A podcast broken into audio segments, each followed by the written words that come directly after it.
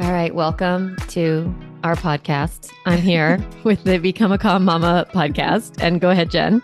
And I'm here for the Raising Happy Teens podcast. We've done this collaboration before on a different topic, but we have a lot of insights and comments. So why not get together and have another discourse on Yeah. parenting? Yes, we're our topic is social engineering and parenting. And right before we started recording, I was like, okay, what is our big picture here? What is it that we're like wanting to frame? And I closed my eyes and I got quiet and I was like, the parents that I work with are so fucking afraid. Yeah. And then you were like, yeah. And I was like, okay, let's just go. yeah, yeah, yeah. And that's really the the gist of everything that we're going to be talking about here is the behaviors that we see and that happen as a tendency of parents that comes from fear. And it's that underlying fear of I'm going to mess my kid up. yeah. or I'm doing it all wrong. And so, yeah, we're just going to be talking about some of the things that we're seeing, the tendencies, what's coming up, and that it's fear based, and talk a little bit about what can be done to trust yourself a little more. Yeah. So when we talk about social engineering, let's first just define what we're what that is and like what how we see it play out a little bit and then we'll kind of get into where it's coming from and why it's harmful and that kind of thing. Yeah. So let me just explain what social engineering is. And basically, what it is is purposely orchestrating your child's environment for maximum popularity and success and minimum disappointment.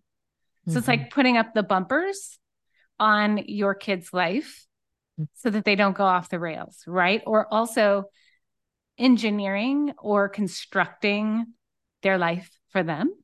Yeah, I almost feel like it's more than just bumpers that it's like you like figure out who's at the bowling alley, which lane they're going to be in, like you know what what they're going to how they're going to dress when they go bowling, Uh-huh. you know, what uh, ball who- they're going to use. yeah, well but yeah, exactly, like how shiny it is.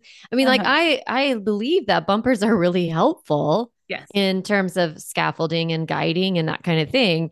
But what we're seeing is almost like an intensity of not only are we going to let, like, we're not going to even let our kids bowl unless we know the entire experience is going to work for them. Right. yeah. Yeah. And in environments that go beyond just extracurricular, right? Their Mhm. social life, their academics, athletics, whatever area it is. And where it really comes from is just that fear, that parental fear that we were talking about, Mhm. that fear of them feeling something uncomfortable or the fear of how it will make us look if the outcome is less than ideal. Or the fear that our kid won't be in the right groups or like the right like they're gonna like all the other kids are gonna have advantages and our kid is gonna get, get behind mm-hmm. that they're not gonna have you know access and opportunity to all of these other like future things. I want to get into it a little more but i was gonna say an example of the first time that i don't know if this was the first time that this was true for me doing social engineering but my son was in first grade at a new school and he had met this older boy who was like in third grade and he was sort of the naughty boy Mm. and and i put it in quotes it's a podcast you can't see but i you know i don't he wasn't actually naughty he just was rambunctious and you know big energy and all of that on campus Yeah. and i my son was drawn to that energy and it was like two grades above and it made me nervous. I didn't want him to associate with the naughty kid. I didn't want him to be with the older bad kid. Like I just I felt really scared. And I remember saying to my friend, "What do I do about it? You know, like how do I handle this?" And she was like, "I just want to encourage it, but like allow it. They're in two different grades. It'll fizzle out." And it was really good wisdom that she offered to me. Mhm. Um, and I think there there are that's there's truth in that of like just don't encourage it. There are friendships that we don't need our kids to be in, or like it's okay to set boundaries and limits around groups and friends and things like that. But I think some of the the reasons we do that, like my fear underneath that behavior for my son was like, oh no, he's going to get wrapped up in with the bad kids. And I would go like kind of all the way. I'm like, that's definitely drugs in the future. Right. Definitely high school dropout. Yeah. Uh, I, I just got really caught up. Right. Mm-hmm. And that can show up in their friendships. I know one of the things this is we're talking a little bit about when they're younger because that that really is when it tends to start mm-hmm. having that fear one of the things that happened when my daughters were in school is the very very beginning of the year you would get the notification of what class your mm-hmm. kids right? And the district i worked for it was like you're in the class you're in. There's no changing. But the district my kids went to you could have like up to 2 weeks to change which to me was a giant mistake because if so and so wasn't in so and so's class the the parent would want to move the kid Mm-hmm. Or if they're not in the cool teachers class, or if they're not in the popular kids group class, mm-hmm. they would want their kid to be moved. Yeah. Be in the better class so that they could associate with these kids and be mm-hmm. with this teacher. And it's really coming from it, the idea is that it's coming from what the parent is wanting for the kid more than what the kid is really needing or what could benefit the kid. Yeah. Yes. Like you don't you don't actually know what's in service of your child mm-hmm. and when we do a lot of engineering and a lot of you know social manipulation and moving our kids around and making th- sure they're even on this soccer team or they're in this dance program mm-hmm. and all of mm-hmm. that we don't know what opportunity we're denying them or what growth opportunity they're maybe not experiencing it's like yeah, you had all your kindergarten friends. There were six of you all together. And then I do see this happen. And I think it's legitimate where parents are like, but my kid, like all like the they put five girls in one class and one my mm-hmm. my daughter's in the other class. And I don't think they're lying. You know, I think sometimes that happens. Mistakes get made mm-hmm. in creating classes. And but we don't know who the other new six are going to be. Uh-huh. Yeah in that first grade class. Like we don't know yet. And that that could be their best friend for life. And we get scared right at the beginning. It's gonna be yeah. okay. And we want to like jump in, you know, like they we there used to be helicopter parenting, right? Hovering close. And now it's bulldozing, like straight up going in with a giant peep, you know, earth mover and like making this big path. And that's what we're really talking about really today. Yes. Paving yeah. the path for your child mm-hmm. to maximize their enjoyment of life. Yeah. And fear is one of the reasons why this happens. Mm-hmm. Also, guilt. Yeah. I'm not doing enough. That's another mm-hmm. really big challenge that people, parents, especially moms, mm-hmm. struggle with. Yeah. I'm not doing enough. I could be doing more. Insecurity can come up as well. Just thinking back on your life and when you felt left out, or when you felt like you didn't belong, or that you weren't in the cool crowd or on the team, and how hurtful that could have been, and trying to protect your child from experiencing that. Mm-hmm. Yep. Where they could really benefit and learn and grow from going through that, just like you did. It was hard, yes, but you made it through it. Mm-hmm. And there are positive outcomes from that as well. Mm-hmm. Yeah. I, I I think I want to talk about the fear for just a few minutes because it's like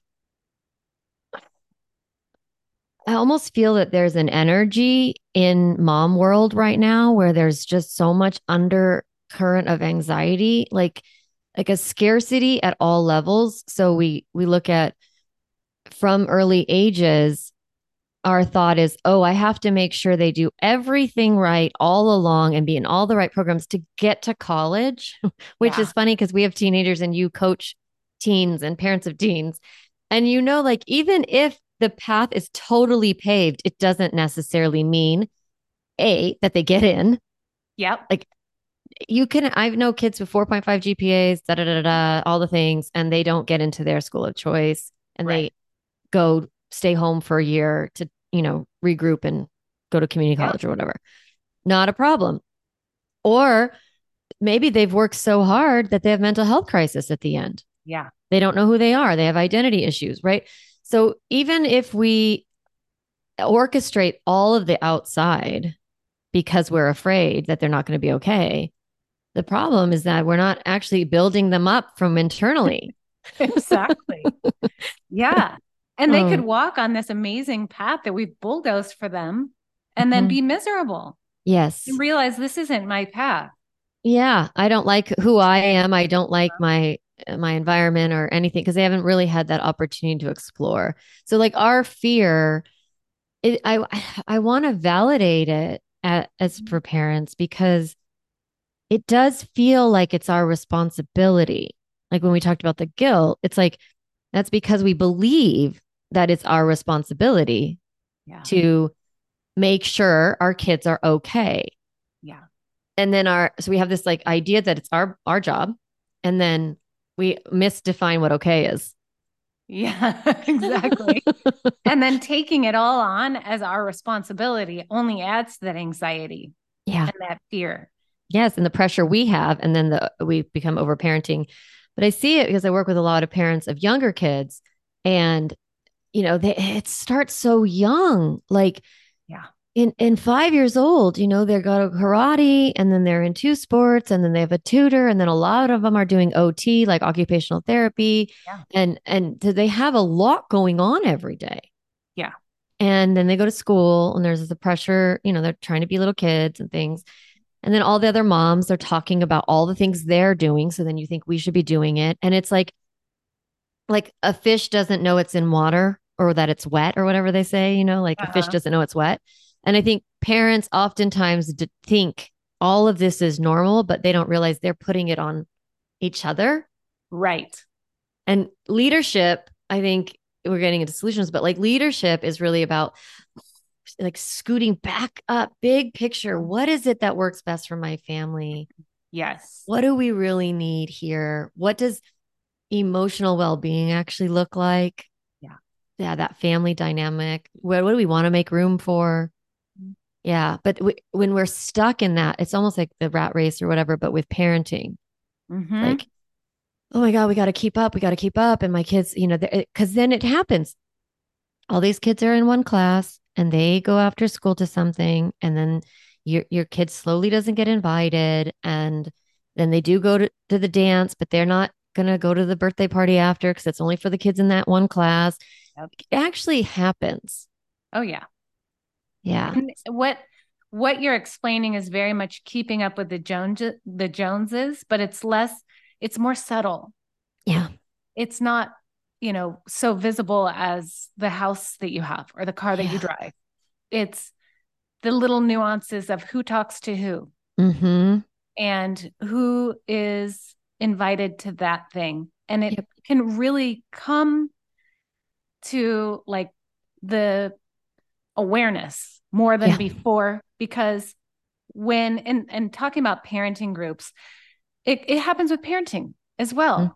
Your kid's not invited therefore you're not invited or you're not Mhm. included and then you're on the outs so it's not just happening with your kid it's happening with you and Yeah. really just having the courage to be different Mhm. and to Mhm. not do what everybody's doing and to Mhm. not try to be part of a popular group not expect your kid to go to whatever college because it looks good on paper and it looks makes you look good mm-hmm like oh my gosh you are the most successful parent your kid's going to MIT yeah that's not the measure of being a successful parent and having the courage to be able to define for yourself what success is and letting your kid define for themselves as well mm-hmm so it's really a win-win versus an I'm dictating what success is.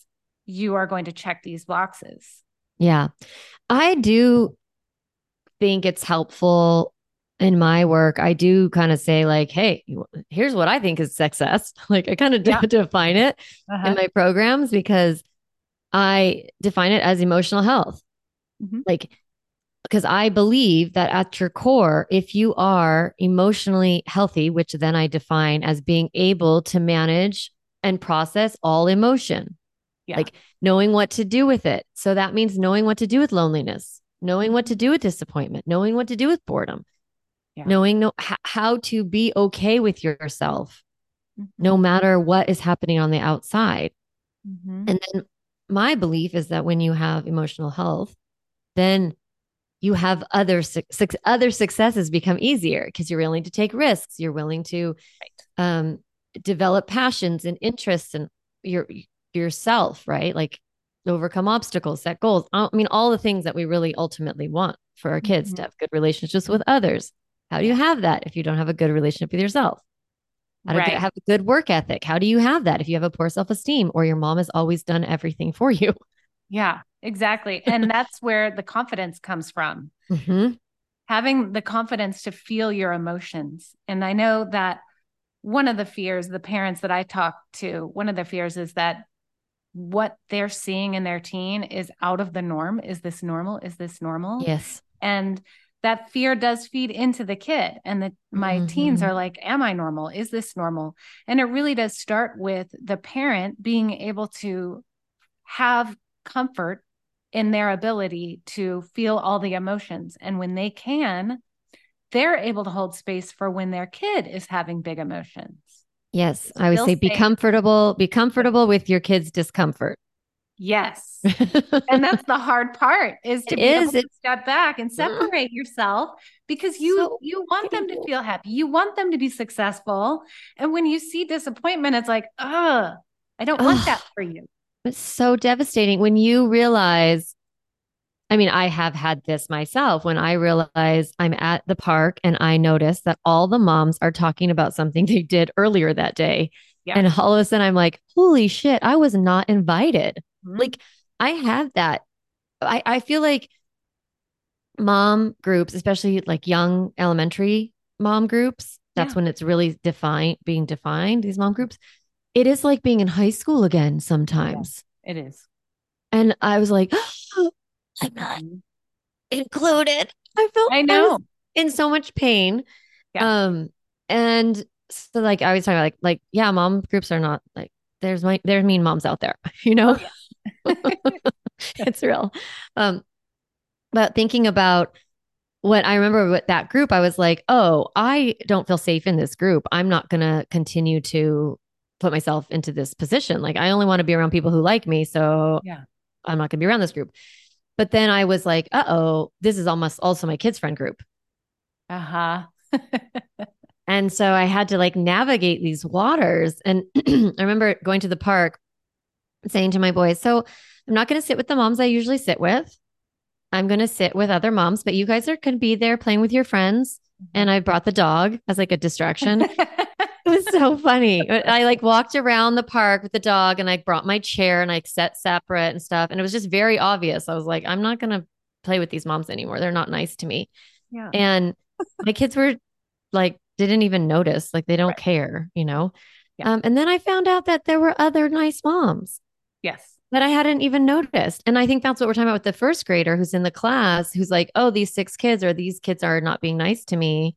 And we keep working at being in that group. It's like, well, there, there's sometimes a gap mm-hmm. between leaving or recognizing these aren't my friends. Mm-hmm. This isn't the community for me, or this isn't the sport for me, or this isn't the extracurricular for me. And waiting for the next thing. And in that waiting, it's so painful. It is. It's that space of discomfort. Yeah. And this really shows up with the parents and the teens that I work with in small things like the clothes that they wear or mm. how they mm. choose to do their hair. Mm-hmm. The fear is if they look this certain way or if they present themselves this certain way and they're not fitting in, then they're going to be picked on or left out. And then I have the unique advantage of being able to speak with the teen as well mm-hmm. and hear them say, but I don't want to wear that, or I don't want to align with people who care about what my hair looks like. Their values, they're developing your their values, they're developing their self-concept and their esteem yeah. based yeah. not on the external validation, which I love about Gen Z and hopefully Alpha's coming up behind them. I love that about them. They I call them like the I don't give a fuck generation. Absolutely. They're like they're like Gen X second generation, you know. But like yeah, to an extreme. Yeah. Yeah, yeah, to an extreme. And it's like it's amazing and it's super refreshing, but it's also scary. It's so scary. Yes, because you're like uh uh uh uh danger. Yeah, if you need you to, to conform.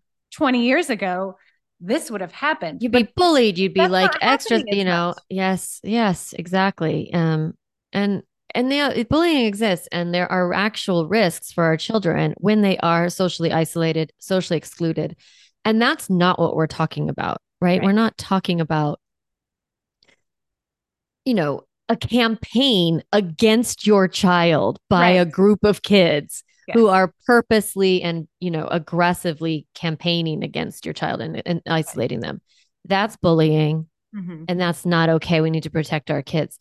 This is different because this is like i need to in advance make uh-huh. sure that i inoculate and engineer a situation so that my kid is never put in that position. Yeah.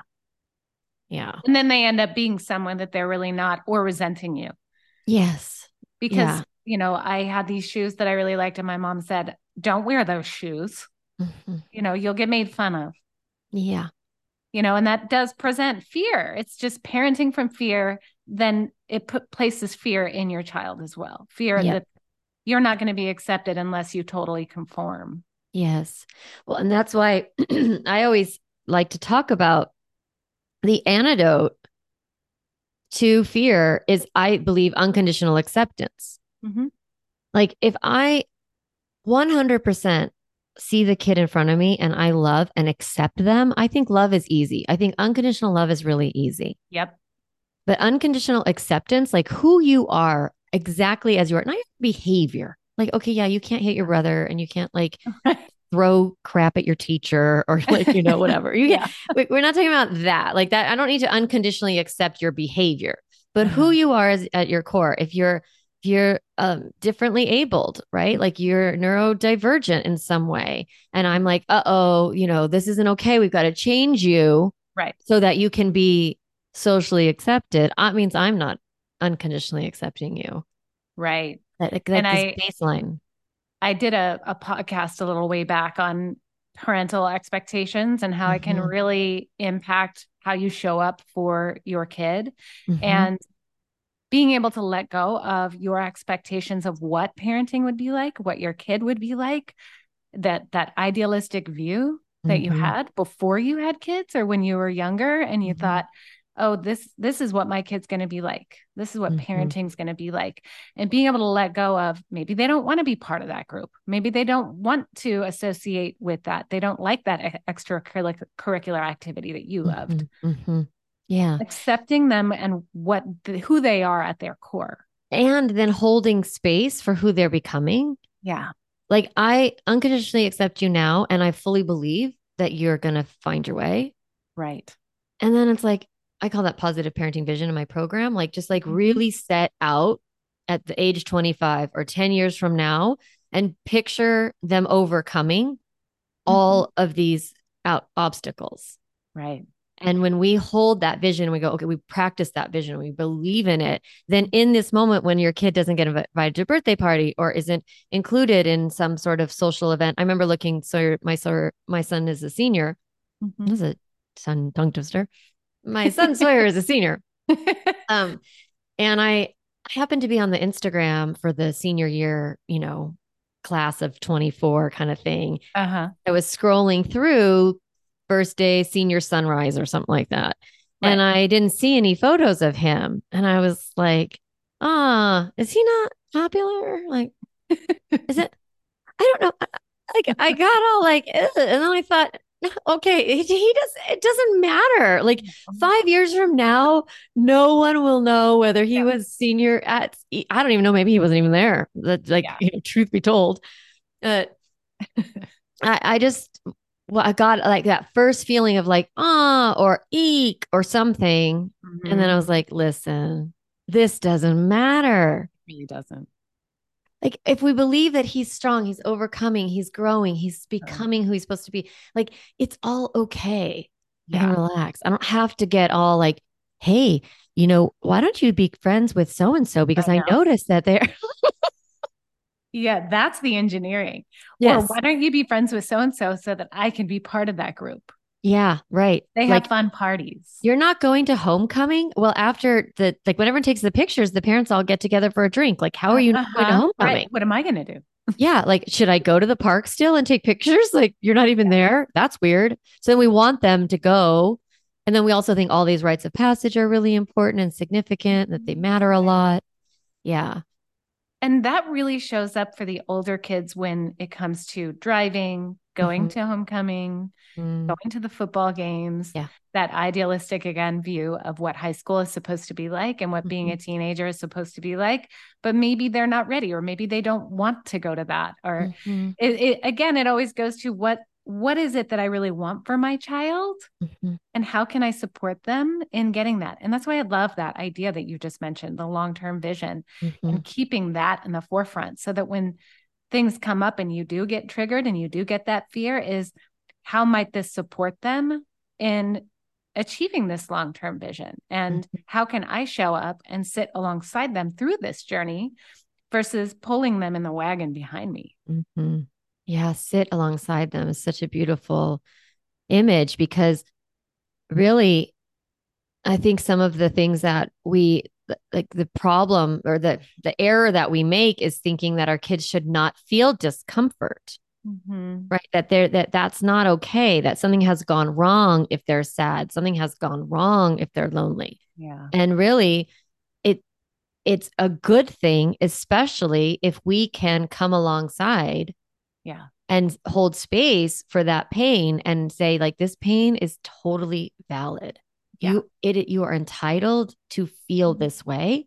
Right. Not instead of going, well, those parents are bitches. Mm-hmm. Right. Those kids are are me. Or they're they don't know. jealous. They're just jealous. That's my favorite one. They're just jealous. Or they're right. intimidated. They're and we're just we're sort of gaslighting or like bypassing our kids' negative emotion because uh-huh. we're uncomfortable with it and we all we don't want them to get stuck. We don't want their self-esteem to be affected. Right. It's, it, that's the misconception of like I understand why parents want to act this way with mm-hmm. their children, why they want to say they're just jealous or mm-hmm. they're lost or whatever. Mm-hmm. There's room for that, but yes. not right in the beginning. Like in the right. pain, it's like, yeah, this pain is just real and it is awful. Yeah. Because you're, when you're mm-hmm. justifying it or you're setting up, you're giving reasons why it's happening, that's basically your way of saying, don't feel that, don't feel that uncomfortable feeling. You mm-hmm. need to feel something different. Here's some yeah. ways that you can feel different.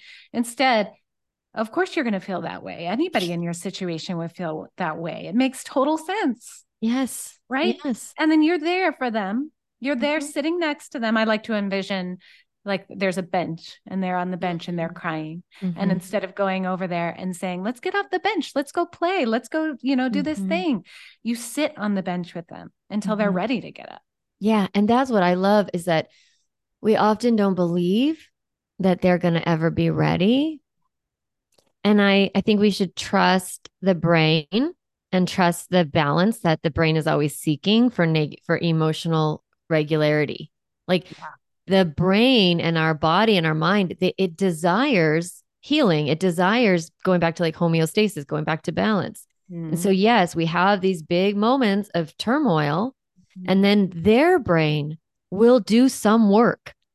Yeah.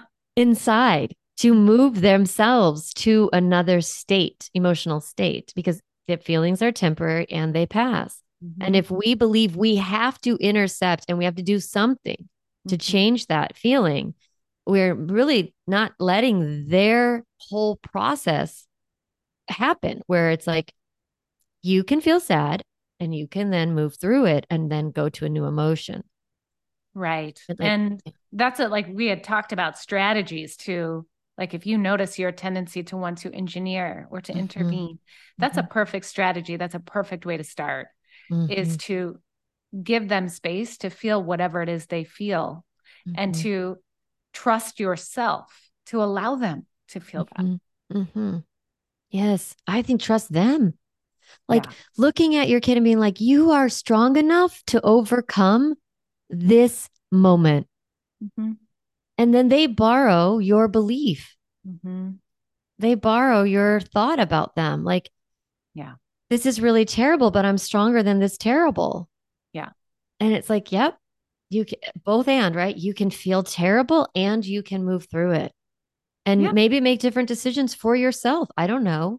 Maybe find a new friend or Yeah. um, maybe there's some sort of thing in their behavior that is off putting. I don't, you know, Absolutely. and that's where parenting with curiosity can really come in handy. You know, Mhm. what do you think really is going on here? Or Mhm. what could be done differently? Or or how would you like your how would you like to handle this? Yeah, exactly. Right. And like letting them problem solve with you there. But when we get scared, oh no, they're not invited. That means, and we play out that worst case scenarioing. Right. Like, you know, it, it, it, they then either have to soothe us. yeah. It's okay, mom. I'm okay. It's all right. Yeah, I'm okay. I'm okay. It's not, and they like brush away their little deal. tears. Uh-huh. Right. Yeah. Or they're like, uh oh, the person who knows me best in the whole world, the grown up Right. that I rely on, has like the oh shit face. Uh-huh. So we're in deep trouble here. Yeah. then that perpetuates itself in like they either people please, overwork, overproduce, right? Or turn to like get get the fuckets, right? I always say fix it or fuck it, like you know, like one or the other. Mhm. Uh-huh. Yeah, So totally. yeah, I love that. And it all really starts with your your internal work. Mhm. And yes, you learning how to pause before Mhm. emailing the teacher. yeah, Pause before reaching out to that parent and asking why your kid wasn't invited or going and, you know, having a conversation with the kid and being like, why are you leaving my kid out? Mhm. yeah. Right. I think a question. I think a question you could ask yourself, like, how could this be? How could this circumstance serve my kid?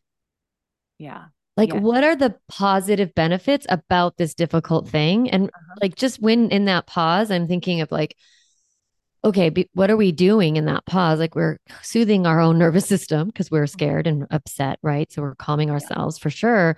But then how to coach ourselves or reframe just enough to see if there's some room. Yeah. Like, how did how could this benefit my kid? How, what are the positives of this? Like, what Yeah. could end up? Now, if you come up with nothing, then maybe maybe it's right. Maybe they do need some intervention. What's the opportunity here? Yeah. Uh-huh. Yeah. Yeah. And again, it goes to if it's if there is no opportunity, Yeah.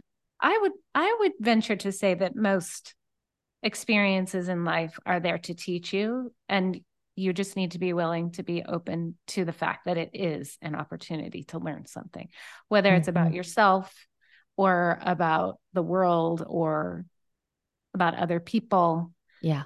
To be able to reflect upon that. And again, that comes after you've processed. Yes. Yes. I like I just listened to this interview with Oprah Uh-huh. Winfrey and she was Yeah. talking about how Oh, Oprah Winfrey. It wasn't a different Oprah. yeah, do you not know? Let me you clarify. specifying that. Um Madonna is it's just Cicero in case you need to know like whatever Oh, like there's only there's some people Beyonce you don't need to know her last name no Yeah, yeah. just have their first name it's amazing but yeah so I she was talking about like this movie that she put her whole soul into bombed Yeah. and then she and then also like she was trying to do this fundraiser and she got a lot of hate hate backlash about it and things like Yeah. that and she was like what is it what is there to learn from here for me Mhm. like Yeah. always looking and you you know what is the opportunity here Mhm. what am i supposed to learn Mhm. and that if we could give that to our kids like yeah this is hard. she's like i was devastated i didn't get out of the bed for a week i like you know fed myself mac and cheese or whatever you know she's like i process my feelings and then i move to the other side and i'm like what is there for me to learn here and i Mhm. think that's a really good lesson for our, our parents to that we work with not our Mhm. parents well, them too. yeah um but just really saying you know hey your kids are going to go through hard things Yeah. that is normal i always say like perfection doesn't prevent pain Right. because i think we think yes. that if we It's engineer it all Yeah. if we like build the bowling alley Uh huh. and we make sure everybody is there who loves our kid and there's Right. all the right balls and all the right you know shoes and all the right you know, everything, the lighting, it's all perfect, best music, right? Perfect bowling alley, that our kid won't get hurt. And then like Uh-huh. they drop the ball in their foot. Right. It's like you you, You, don't know- can't, you cannot orchestrate perfection. no. You cannot. And, and expecting or even thinking that it exists is Mm-hmm. exhausting, like you said. Mhm.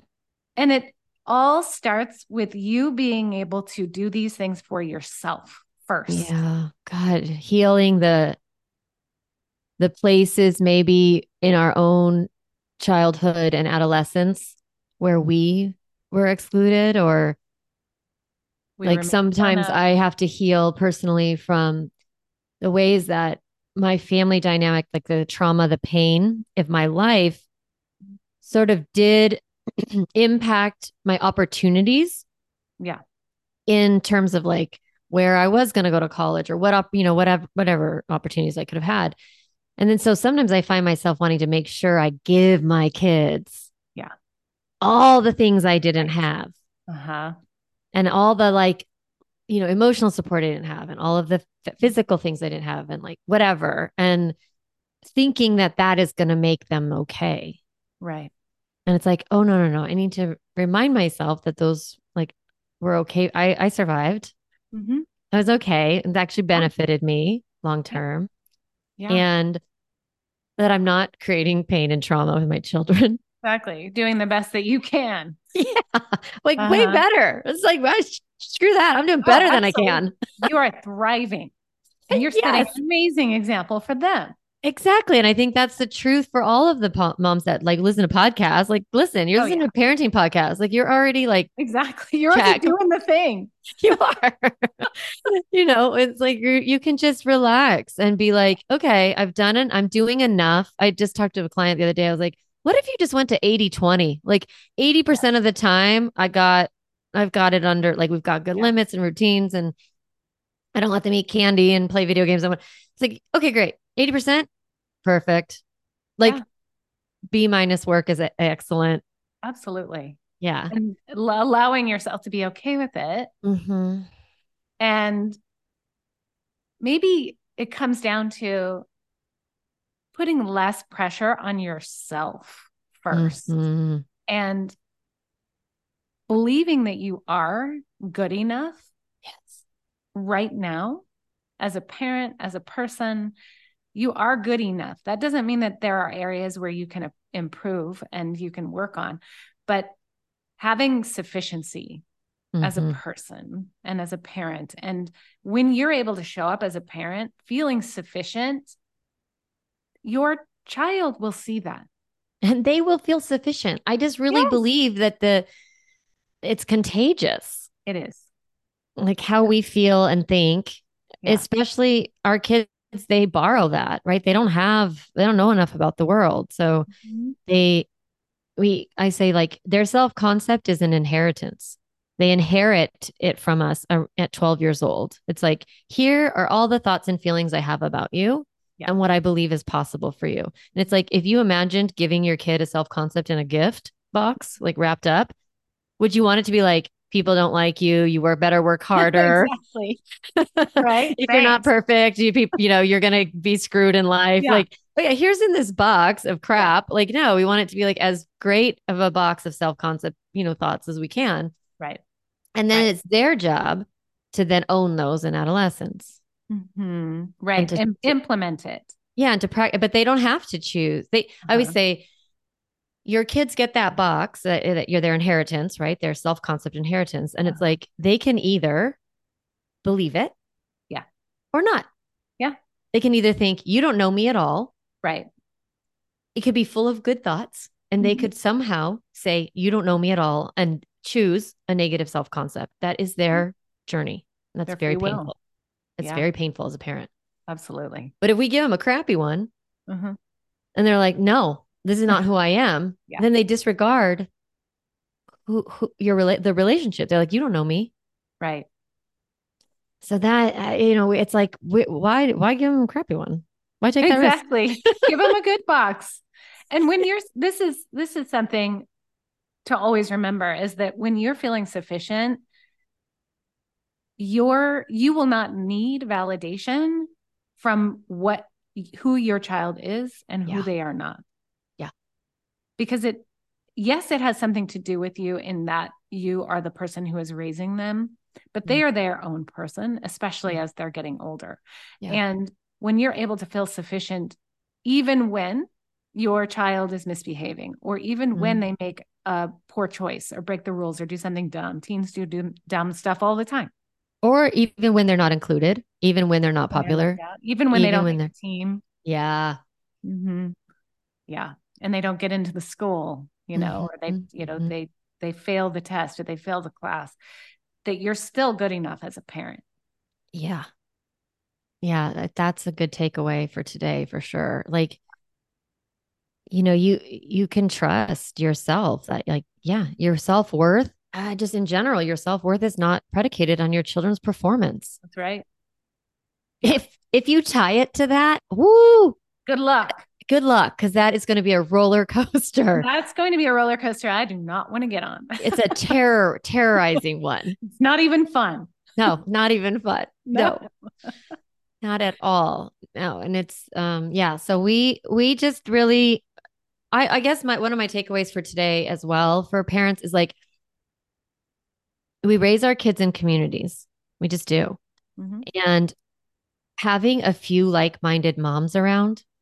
You or you know dads too where you've all decided to not buy in to Mhm. performance-based parenting Yeah. and to you know performance measurements for kids like if you have some people and it might take some courage in the beginning to say we're not going to do all of that like whatever that is or we're not going to make sure our kids measure up in this way and that way and this way and whatever uh that that leadership is a risk but there will be other people who come and are drawn to it and trust that the other moms and dads are looking for ways out because it, it all feels terrible and Yeah. so you're not the only one who feels this way Yes. and once you start making these choices you will find other people who are drawn to Yes. oh wow we don't have to do that and like we can still be okay hmm Yeah. It's having feeling safe in doing what's right for you, what feels good for you, and trusting that your community will is there, is out there. You're not Mhm. going to be on an island in it. And I would venture to say that the majority of parents are wanting that more than the ones that want to have the shiny gold medal yeah at the end of the day. yeah They just want their kids to be happy. And that even- every mhm. parent I talk to, that is Mhm. all they want is for their kid to be happy. Yeah. And it doesn't come from the outside. That's the thing. I think if they could understand that happiness is not by not going to come from being invited to 100 parties. No, But when you are happy inside, you might get invited to 100 parties. exactly. Or you won't care if you're invited. If you Yes, aren't it won't invited, You may not want to go. What do they call it? Like sexy indifference? oh, I like that. that that is a good one. I've never heard that. Uh-huh. It's like just being like, yeah, I don't know. Invite me or not. It's I'm cool. fine. It's Yeah. cool. I'm I'm good. fine. I'm good. Either way. God, I want every kid to have that feeling of like, I'm good, whatever, it's fine. And they'll borrow it from your from parents. They just will. Yeah. And they'll feel more confident when you're more confident. It all starts with you. And that going back to that, it all starts with you. Mhm. knowing that you may walk into the bowling alley and it may be a mess. There may be balls that aren't completely spherical. The lighting may be bad. The music may suck, but you are still okay. Yeah, exactly. And also, fuck bowling. I know. I want to go bowling anyway. Sometimes just be like, we don't even like bowling. Goodbye. Maybe I want to go to the trampoline park. Maybe I want to go to the beach. That's right. Yeah. Okay. I think we should end with fuck bowling. I like that. That's a perfect ending. That's our advice for this this fine podcast episode. This is just such a good episode. All right. So, uh, how do people find you? Yes. So I am, my podcast is called Raising Happy Teens, and I can be found on Instagram at jennifer.delliquadri. My website is jenniferdelliquadri.com. And I'm also on TikTok, jennifer.delliquadri. All of the above. Uh huh. And what about you? Where can my friends find you? Uh, my podcast is Become a Calm Mama, and my website is calmmamacoaching.com. And so that's the best one stop shop to find out all about me. If I'm on Instagram at Darlin Childress, lots of parenting stuff on there. Perfect. Um, so fun to yeah. talk with you. Yes, yes. I always love our conversations. So fun. all right. Bye-bye. I will see you soon. Bye, everyone. Bye.